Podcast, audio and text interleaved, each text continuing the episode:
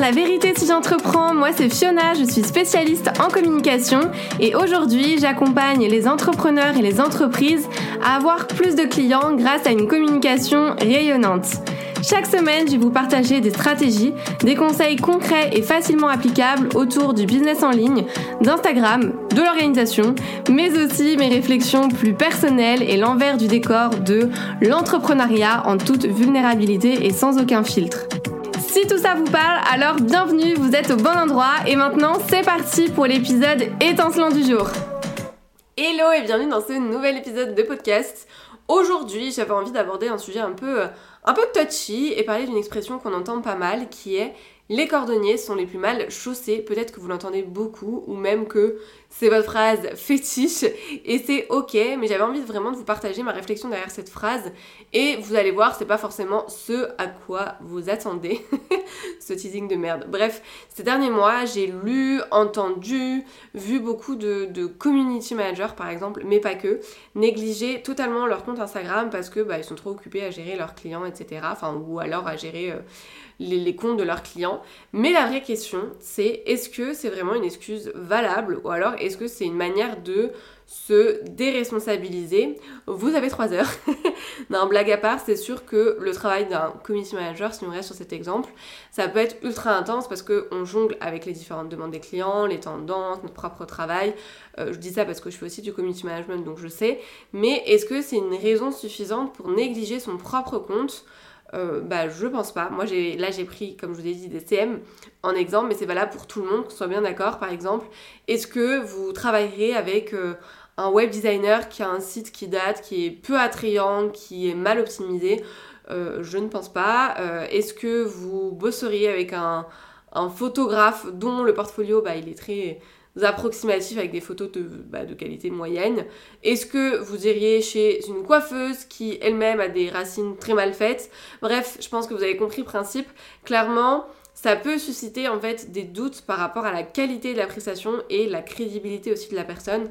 Pour moi, il y a vraiment une fine euh, ligne entre bah, la surcharge de travail et la nécessité de faire aussi de sa propre vitrine une priorité.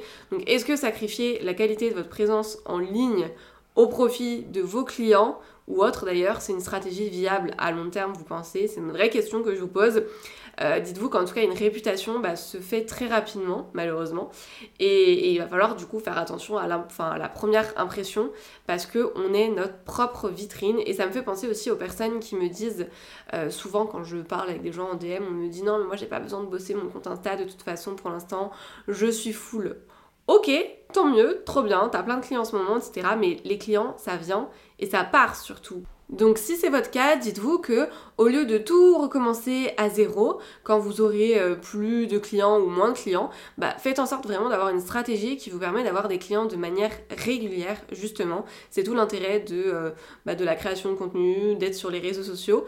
Et au-delà de devoir tout recommencer quand on néglige sa présence en ligne, bah, comme je vous disais, il y a un réel impact sur la confiance et la crédibilité.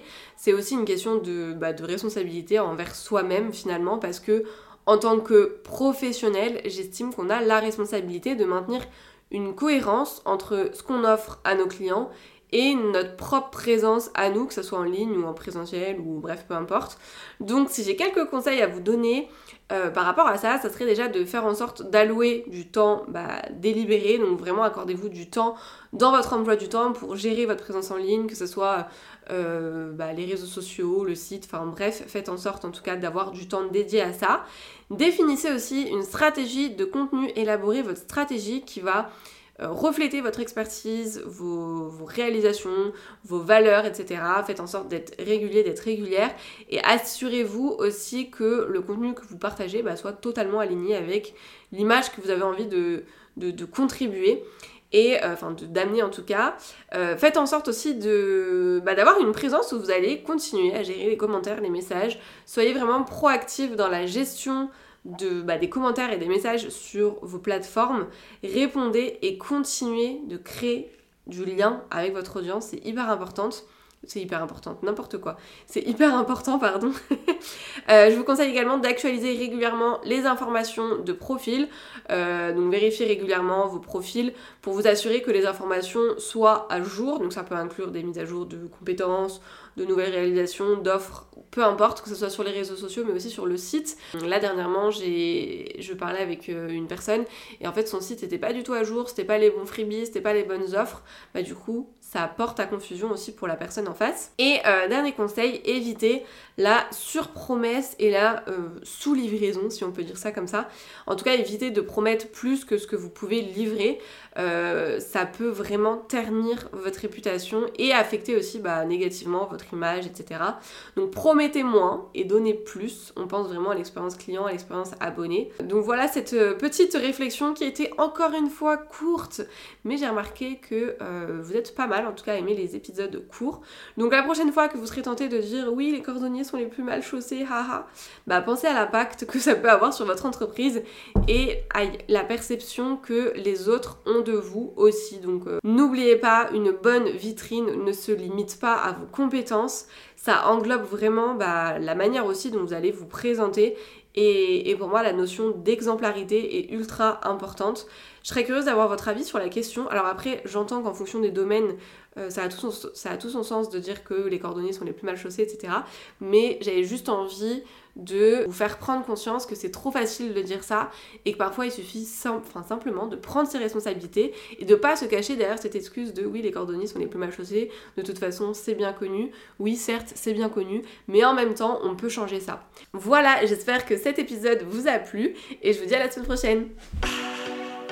C'est tout pour aujourd'hui, j'espère que cet épisode vous a plu. N'hésitez pas à vous abonner si vous ne voulez absolument pas manquer les prochains épisodes et à laisser 5 étoiles pour me soutenir. Vous pouvez me retrouver sur Insta pour encore plus de conseils ou si vous voulez simplement papoter. En tout cas, merci de m'avoir écouté. Je vous dis à très vite pour un nouvel épisode La vérité si j'entreprends. Je vous fais des bisous